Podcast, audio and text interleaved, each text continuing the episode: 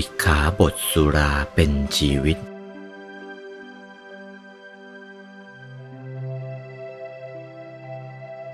ศีลสุราสิกขาบทนี้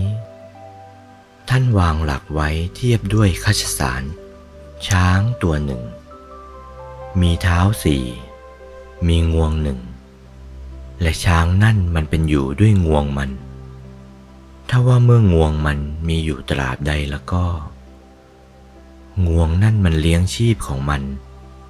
มันฉุดหญ้ามาเลี้ยงร่างกายมัน ใส่ปากมันได้ ถ้าไม่มีงวงแล้วก็ ช้างมันจะก้มกินอย่างกับโค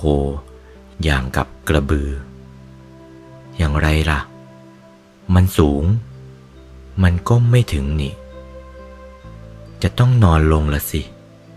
ทำลำบาก เหตุนี้ งวงจึงเป็นตัวสำคัญ เป็นชีวิตของช้างทีเดียว ศีลทั้งห้าสิกขาบท สุราเป็นชีวิตทีเดียวหนา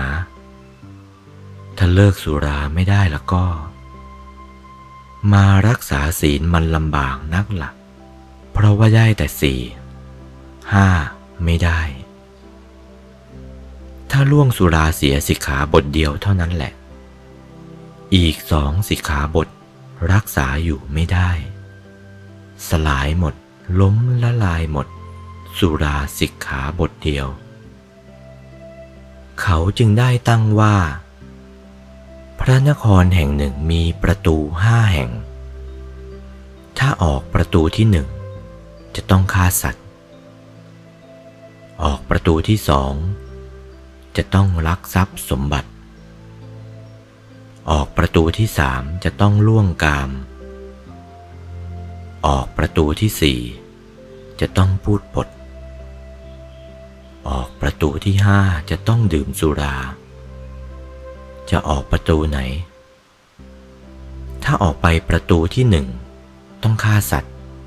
ก็ล่วงสิขาบทเดียวเท่านั้น ถ้าออกประตูที่สองจะต้องลักทรัพย์สมบัติ ล่วงสิกขาบทเดียวเท่านั้น ถ้าออกประตูที่สาม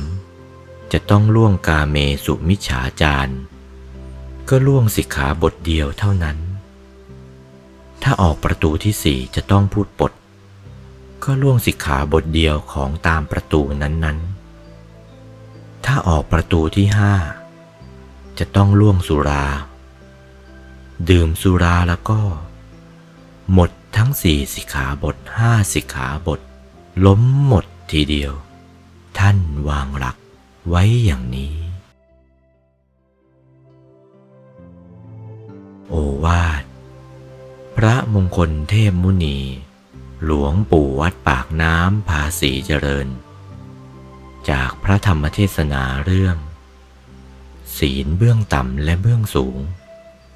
วันที่ 26 กุมภาพันธ์ พุทธศักราช 2497